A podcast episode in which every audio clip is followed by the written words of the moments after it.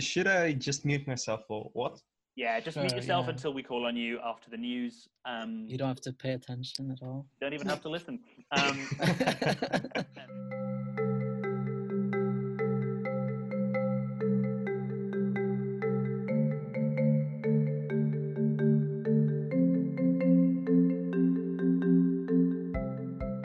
Hello and welcome to the Europlex podcast. I'm Ewan Healy, and in this episode we're going to be speaking to journalist Edith Inotai about the situation in Hungary, and to our very own Otto Christian van Ajor about his article on the first year of an ID group party in power in Estonia. With me, of course, is Europlex Gabriel Hedengren. Gabriel, how are you doing? I'm good. Still in my closet, still in quarantine, but yeah, getting through it personally. For context, I think we should probably give some context to the closet comment, because I don't think we've explained that on air before. Gabriel records this in a closet in his house. Yeah. He doesn't live in a closet. No, I don't live in a closet, but I actually lucky enough to have a closet I can stand in to record these lovely podcasts. And we're now at episode 10. It's a weird flexing about the size of your closet. But yes, episode 10. Episode 10. I know. Can you believe 10 episodes? Yeah. I can't. Where does the time go, eh? Yeah, it's crazy. Here's to 10 more. But first... Or more. Yeah, more, hopefully. I mean, I'm not done in 10 episodes. But first up, as ever, let's have a quick roundup of the news from Europe over the last 2 weeks. And first, I want to take you to Italy, where besides Emilia Romagna and Calabria having elections earlier this year on the 26th of January, 7 more regional elections were supposed to be taking place in Italy during 2020. That's the Aosta Valley on the April 19th, and then on the 31st of May, Campania, Liguria, Marche, Apulia, Tuscany, and Veneto. These elections have, of course, now been cancelled/delayed due to restrictive measures imposed to fight the spread of coronavirus in Italy. There's not yet been an official announcement of the new date, but it will likely be between the 15th of October and the 15th of December later this year. Now, there's a constitutional referendum on cutting the number of MPs, which is likely to suffer the same fate. It is a manifesto promise of the Cinque Stelle, the five-star movement, which sits with the non-inscrits group in the European Parliament, which was initially planned for the 29th of March, but obviously will be delayed to a similar point. That referendum, if passed, will, from the next elections, reduce the number of seats in the lower house of the Italian Parliament from 630 to 400, and in the upper house from 315 to 200. The government is apparently considering holding a single election day for the regional and local elections and the constitutional referendum, Super Tuesday in Italy, if you will. The latest available data for this is expected to predict a 22nd of November ballot, which is the deadline for consulting the Italian people in the referendum. So from Italy, we're going to Poland on a new story. We would first like to warn our listeners that there are mentions of policies on abortion. Civil rights groups in Poland have criticized moves amid lockdown by Polish legislators to further restrict women's right to access abortion. Alongside this, the initiative would also lead to the removal of all sex education from all Polish schools under the guise of stopping the promotion of underage sex. Women's rights groups and Amnesty International have roundly rejected these proposals, with activists staging both physical and virtual protests against the legislation this week, saying that the abortion critics are using this period when the public is naturally distracted to further their aims. Presently, it is unclear whether the governing right-wing Peace Party, a member of the European Conservatives and Reformists group, would seek to immediately pass the legislation. However, incumbent President Duda has held similar views for legislation in the past and has stated that he would sign it. This is the second time legislation of this type has been under discussion. Previously, in 2016, it sparked mass demonstrations known as the Black Protests. Zooming out slightly, I want to take you to the whole of Europe, where European countries have continued to lay out further measures to respond to their countries' COVID-19 related situations. 2 significant historic annual events were cancelled this week by their respective governments. That's July's Pamplona Bull Run in Spain and Germany's Oktoberfest. In the same way, large gatherings have been banned across European countries, with Ireland extending their ban on large capacity events until October. As different countries prepare exit strategies from lockdown and virus response, Denmark became the most economically functional nation in Europe by some metrics, as hairdressers and other small businesses were given the green light to reopen as Health Minister Magnus Heunicke of the Danish Social Democrats announced plans to test the entire nation for coronavirus. These next few months will see tensions rise as Europeans compare their government's response to their neighbours. Tensions are already quite high in some countries. For example, about 50 Bosnians have gone on hunger strike in Sarajevo after being put in forced quarantine. Furthermore, in an EU refugee camp on the island of Chios in Greece, the death of a 47-year-old refugee sparked civil unrest, seeing several government buildings set on fire in the tightly quarantined camps. As this crisis rolls on into the summer, it is likely that tensions will rise further in the months ahead.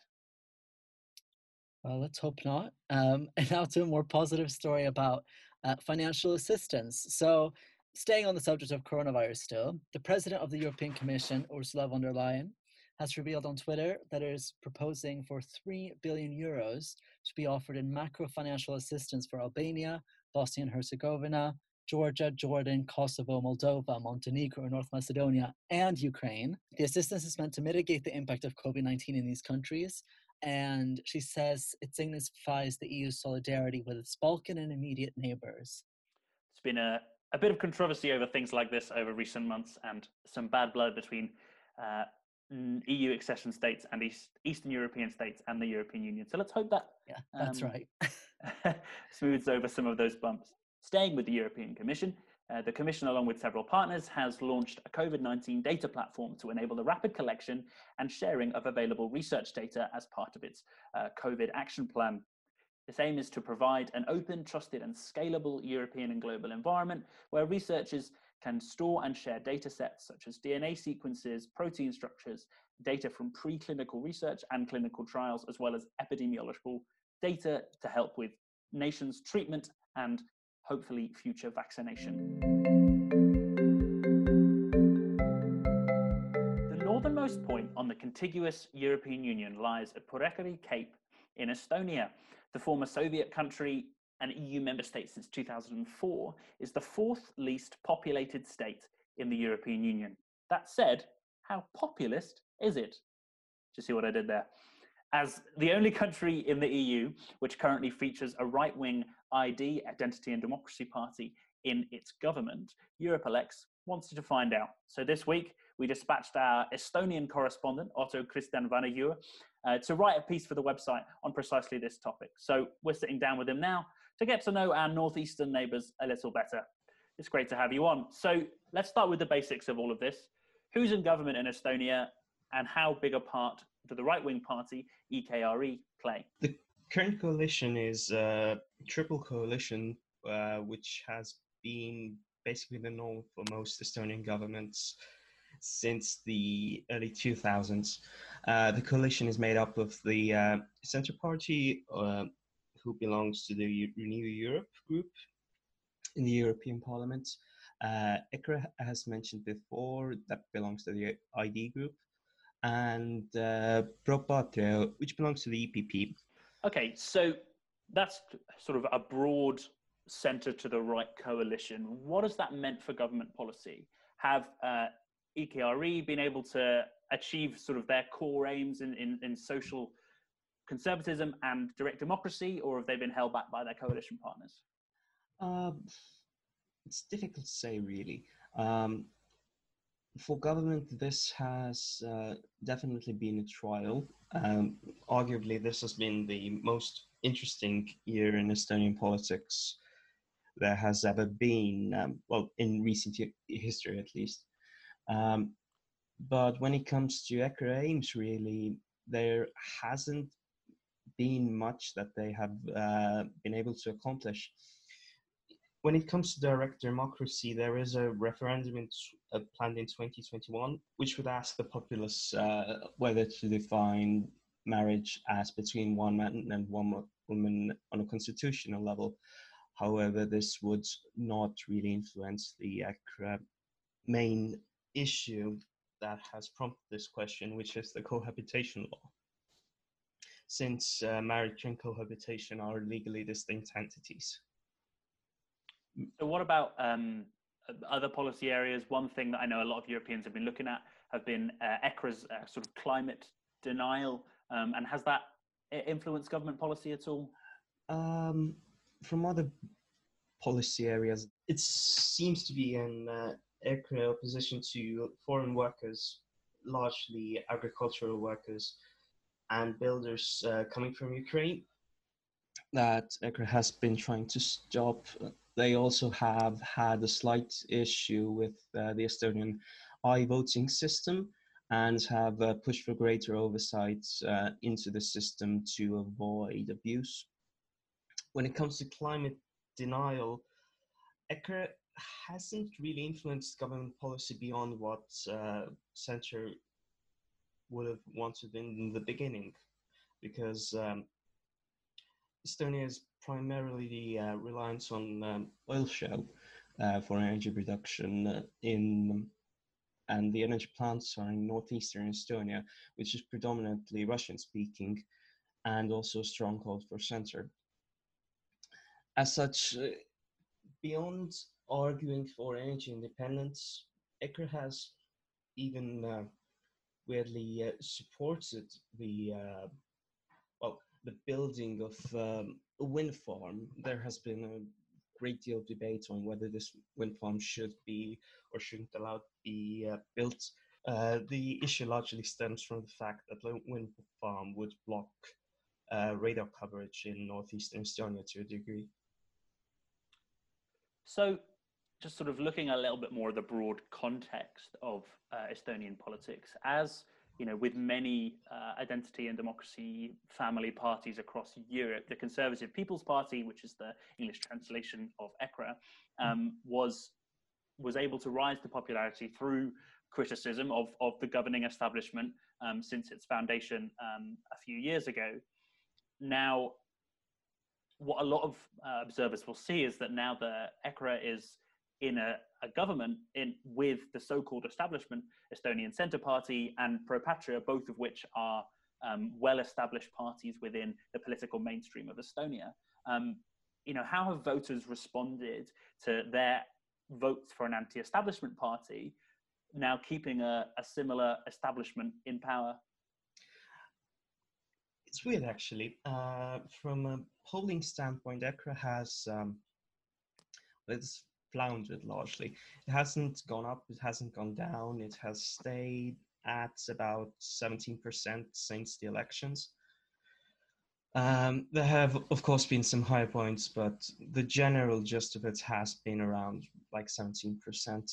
However, looking at this from an establishment and establishment point, well, the return of Centre as an establishment party is actually a quite new thing, since the proposal of the former party leader Edgar Savisaar in 2016 marked the point where Centre could really actually return to the political norm in Estonia. It also shares a quite large base with EKRE, to be totally fair, of Estonian-speaking non-nationalist people who are in the lower income sections and who share similar views, as well as farmers and other rural people. So if we look at this overall broadly, how do you think that EKRE have managed out of the coalition? You know, junior partners in most countries, junior partners in coalitions tend to be damaged by being in that coalition. Is this the same in Estonia? Is this what happened with EKRE? Not really sure, to be fair. If anything, EKRE has damaged the coalition more than the coalition has damaged EKRE at this point, given that there have been some issues, given that we are now on the fourth Minister of Foreign Trade and Information Technology, as well as the second Minister of Rural Affairs. However, at this point, EKRE seems to be chugging along quite normally, and as some would argue, laying ground for normalization or continued participation in the political mainstream. That's fascinating that the normal trend isn't going on in the same way, and they've been able to capitalize on their position in government to benefit themselves for the future. So just to tail off, what should we expect from Estonian politics in the next few years in the run-up to the next general election? Well, in 2021, as I mentioned before, we have local elections coming up as well as a referendum during the local elections. It is thought that EKRE will try to play to their strong points, the referendum, to gain support on the local level as well. After that, we also have the presidential elections coming up quite soon. And let's just say the current president and the current government don't really see eye to eye on a lot, which means that Estonia might end up with a new president. Sounds like we've got some good political drama to look forward to there. And of course, Otto will be covering it for us at Europlex on all of our social media platforms. Otto, thank you so much for coming on and talking to us about our northeastern neighbour. It's been great to get to know the country a little better and, of course, to have you on. Thank you for having me.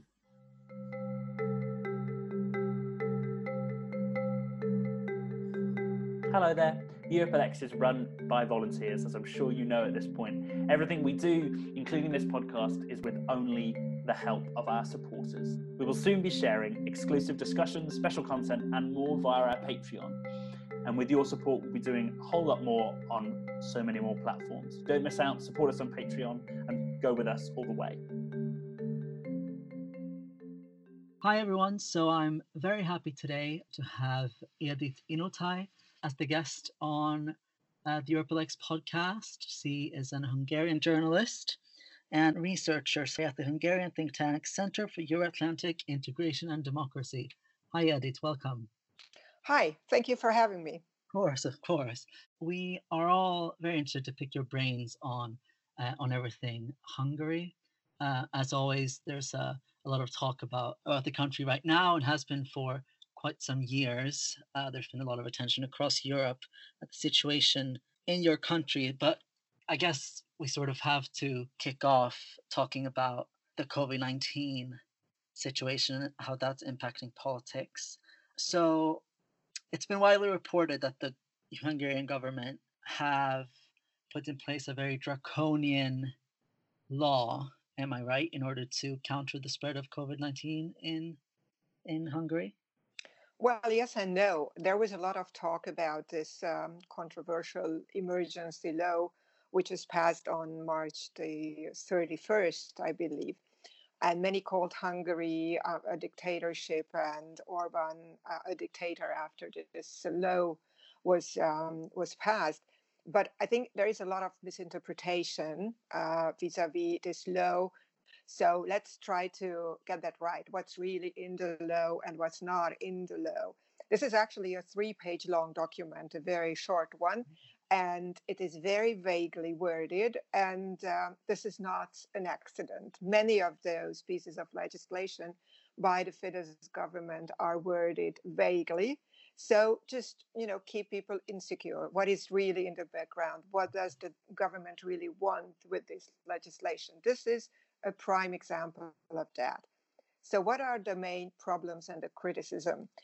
The first point is that the law says that the government will have the possibility or could have the possibility to rule by decree. There was a big uproar in the global media. And of course, our image in Hungary has been tarnished anyway. So this just contributed to it. But it doesn't mean that the government suspended parliament. That's not true. Actually, parliament convened even today. There was a lot of discussion. There are talks. There are laws being passed. So the parliament is in session. But the law says that if the parliament is incapacitated due to illness, due to the corona crisis, and they cannot convene, then the government has the possibility to rule by decree and extend the emergency measures when the government thinks they are necessary. So actually, this is another problem with the law that it extends the emergency measures to an indefinite time. So there is no deadline. In most countries, there is a deadline, 3 months, half a year. I think France is probably the one which gave the biggest mandate, like 1 year. But here there is no deadline. So basically, up until the end of the time, the government could rule by decree if the parliament could not come together. And this is a point which nobody could really explain, even from the government, why was this indefinite mandate necessary? And there is a lot of speculation about that. There are people who say it's not really about the corona crisis, but the economic crisis, which will come after the corona crisis. So basically, the government would like to have a very strong mandate after the corona crisis to manage the economic crisis. Yeah. So that's the situation. Just one thing about the parliament. Yeah. So actually, even if the government suspended parliament, that would be not much of a change, because we have a parliament which is a very loyal tool or institution to the present government, because the government has 2/3 majority in the parliament. So they can pass any laws they wish. Can we talk a bit more about this? Because as you say, obviously there is this decree now that does give them, in one way, you know, a lot more power in the specific situation you describe. But as you say, I think the reason this becomes so discussed and the reason why people look at Hungary so much, whether it's, you know, thinking of the Orban government as being very decisive or as something that's to be of worry, as you say, Fidesz, which is until now part of the European People's Party in the European Union, is in government, and it has an extremely strong presence in parliament. Can you explain from an electoral law and an institutional level how that's come about? Because as you say, 2/3. Exactly. I assume they didn't get 66% in the last election. So how come? No, they didn't. So that's how the electoral system works in Hungary. It's actually Fidesz, which introduced this new electoral law in 2015, just a year after their election victory. They reduced the number of the MPs to half, reduced the number of electoral constituencies, redrew electoral boundaries. Many talked about gerrymandering, that they changed the borders, the borders of the electoral constituencies in favor of Fidesz. And they also abolished the two-round system, which we used to have in individual constituencies. So there used to be a chance for opposition parties to withdraw candidates before the second round and join forces and defeat the leading candidate. So we don't have that anymore. What we have is a system in which the strong party gets even stronger and much stronger. So I will give you a few numbers just to see how the votes are translated into mandates. So in 2010, till before this new election law, Fidesz received 53% of the votes, which is huge. That's huge. 53% of the vote, and gained 68% of the mandates. That was the first 2/3 majority. Mm-hmm. In 2014, under the new law, they received 8% less vote, but almost the same result. This was already the result of this new election law. And in the last parliamentary election in 2018, they were supported by 49% of the votes. This is party list votes, and got again 68% of the mandates, which is 2/3. This is pretty much unprecedented in the democratic world. And even the OSCE's monitoring group labeled the last elections free but not fair, because they referred to the massive difference in resources, party financing between government and opposition, and even the lack of level playing field for the opposition in the media. So it's not just the law, but the whole atmosphere, the whole complex world of Hungary which makes the strongest party even stronger and with an unprecedented strong mandate. Yeah, so obviously, even if you look at just the popular vote, Fidesz is just a huge success story within Hungary for the past decade. And something we've discussed in Europlex a lot in the past month or so is the surge for ruling parties and surge for heads of government in light of this crisis, a sort of rally around the flag effect, you can say. And while we recognize that Orban in Hungary started from an already very strong position, has there been any sense in terms of public support for him and Fidesz increasing in recent months?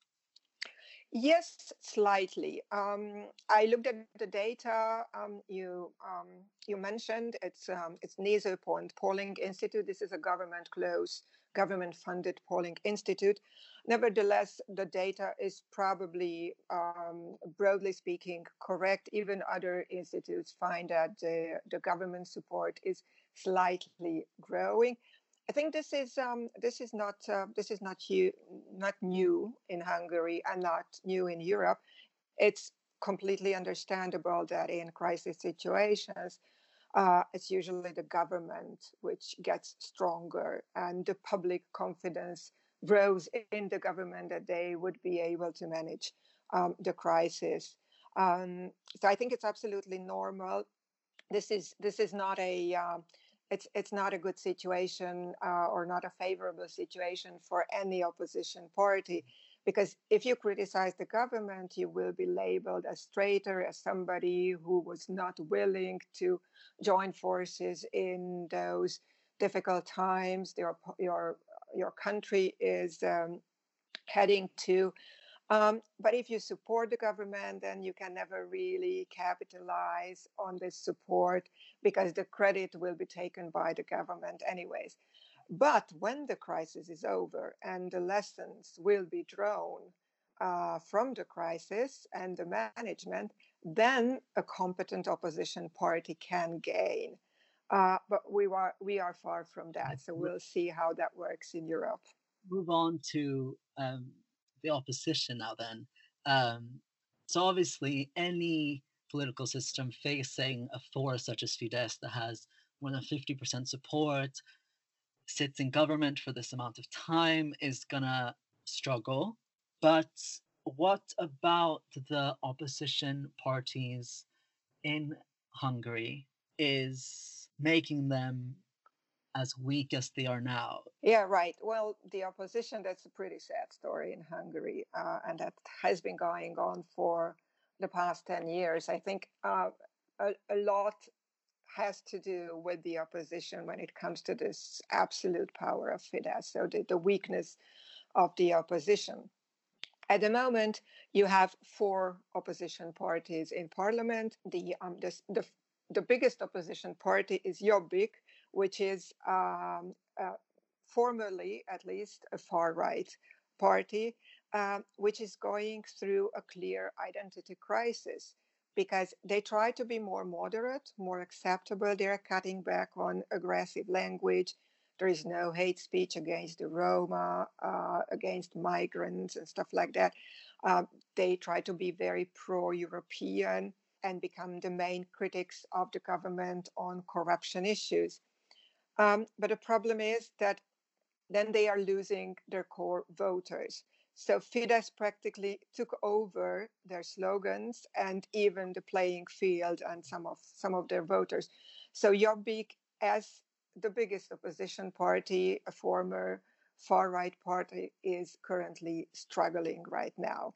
On the other side, you have 2 leftist parties and a small greenish liberal party, which are also fighting between each other.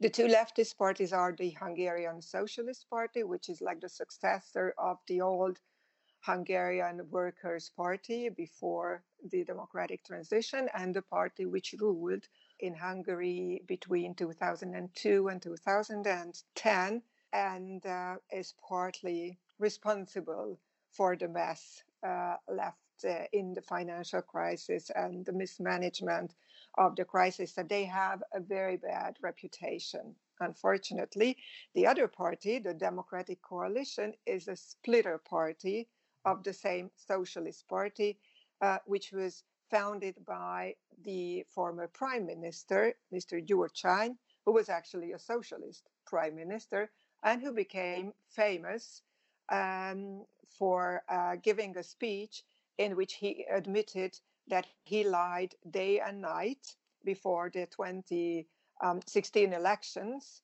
to win the election. So this speech went over in the medias, in the social medias, in everywhere. So that was like an instant hit, let's put it that way.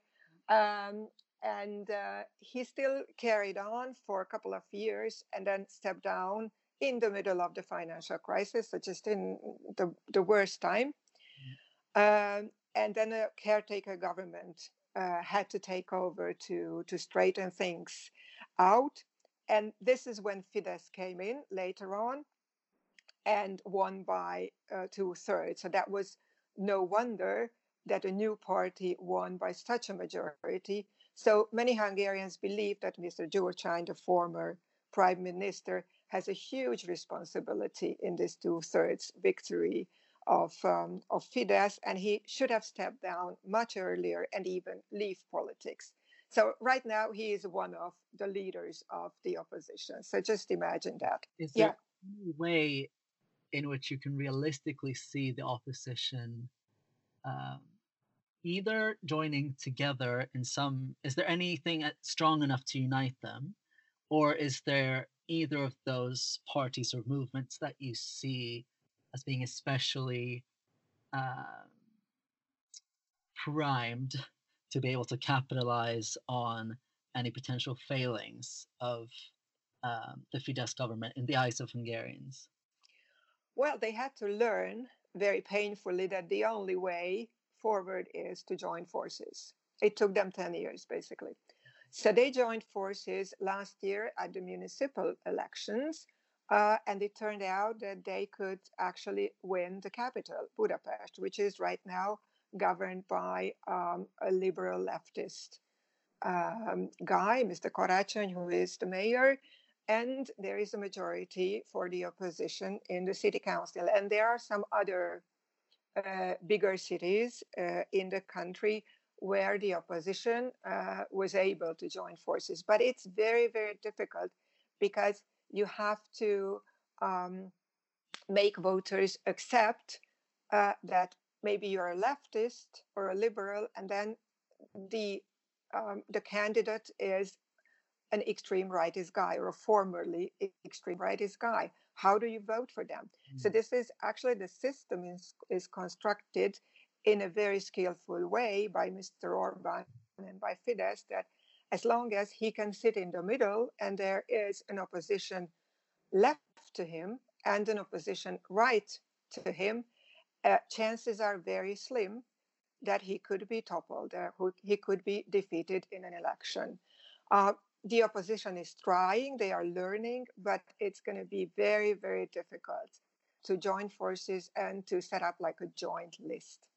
Yeah, even though Fidesz is seen as a sort of populist right, in certain cases, even, you know, far-right autocratic party, it's described as, in the EU Parliament it sits with the European People's Party. And this has caused a lot of friction. And earlier in the spring, a few of the parties in EPP even signed a letter saying that Fidesz should be excluded from the group, and then this whole drama has sort of been put on hold, which I'm sure Orban is thankful for, thanks to the current crisis. Yes. Can you please sort of explain the dynamics? Why has this become ever so potent now, after 10 years? And do you think we'll see Fidesz still an EPP member by the end of 2020? Well, I think that's the million-dollar question. I think we will, actually, but it has a lot to do with the current crisis and that the EPP is not really in the situation of dealing with Fidesz. And it's very difficult for them to find a real answer to this problem. This has been going on ever since the refugee crisis, pretty much, that Fidesz went on different ways from the EPP, and it has become very vocal in its criticism towards the European Union, towards Brussels, towards even some members of the EPP. But we have to keep in mind, and you said it quite correctly, Fidesz is a populist party, which means that it's not an ideological party. It's much less important for Orban and for Fidesz, this whole thing about Christianity and values, as it is sometimes portrayed. It is power, what really counts. So I think as long as the EPP is the strongest party family in Europe and in the EU, and they have a majority in the European Council, Orban will have an interest to belong to the party. And especially in times of the negotiations about the next EU budget, where Hungary is about to lose about like 20% of the funds it received between 2014 and 2010. So a lot is at stake. And if he is still in the EPP, the chances are bigger that he can fight for the interest of the country, which is actually the interest of Fidesz, because as long as they can keep up this increase in living standards in Hungary, which has been going on in the last 10 years, the chances that they are going to be reacted are going to be higher. The problem is if the money is not coming into the country, if Fidesz has to face an economic crisis, and if eventually people take to the streets. And this is going to be a crisis which will be very difficult for this government to handle. But getting back to the EPP, Fidesz's membership is already suspended for a year, which means they cannot really participate in high-level meetings, and their politicians cannot be elected to any party position. Nevertheless, they sit in the parliament and participate in the voting. So they are still influential. Now, the news is that 13 parties in the EPP asked for the expulsion of Fidesz after this controversial emergency law. But I'm sure that the decision will be made sometimes later, because I think a General Assembly has to be convened, which will definitely not happen in the coming weeks.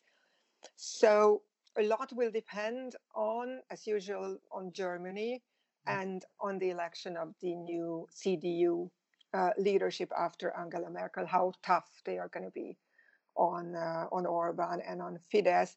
But there is this very strange consensus in the EPP that it's still easier to control Fidesz when they are inside than when they leave and perhaps join forces with some kind of obscure radical leaders. I personally think this is an illusion, and this strategy will lead to an erosion of the EPP, because Orban is very skillfully cutting new divisions inside the party family. So sooner or later, EPP has to decide. I guess we'll have to wait and see. Thank you very much, Edith. It's fascinating getting all your insight about Hungarian politics at this time. And we might have you back in the future once we've seen how politics develops. Thank you.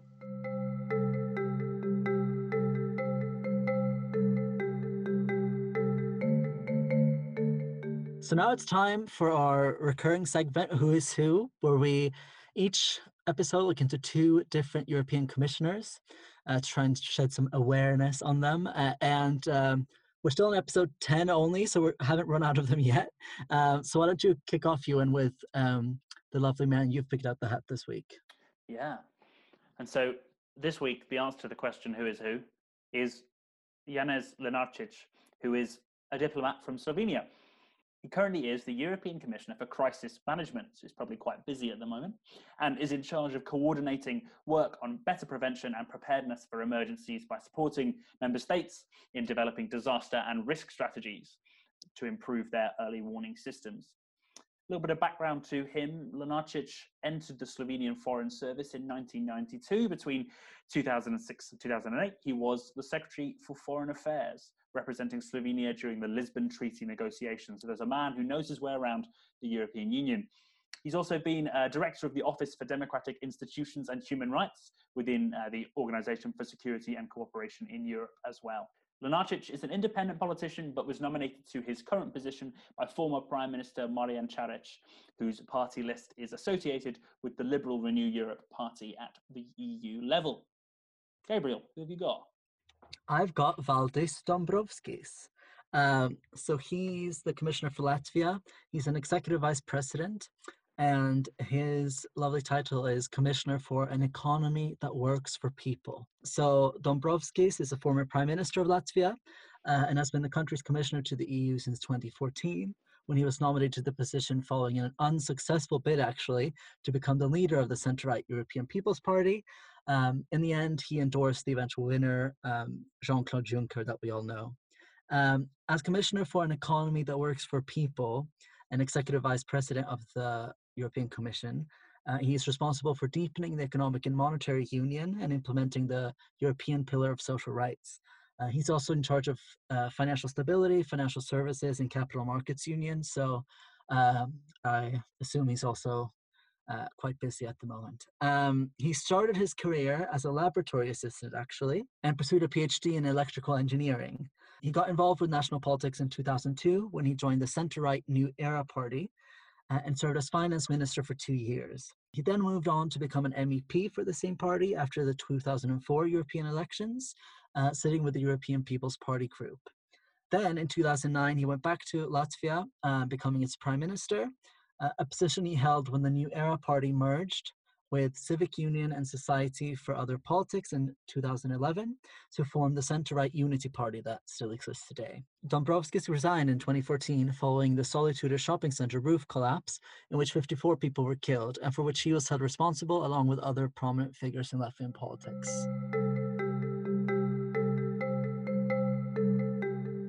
Thank you for listening to the Europlex podcast. If you like what we do, which we hope you do, subscribe and review the podcast and, of course, tell people about us.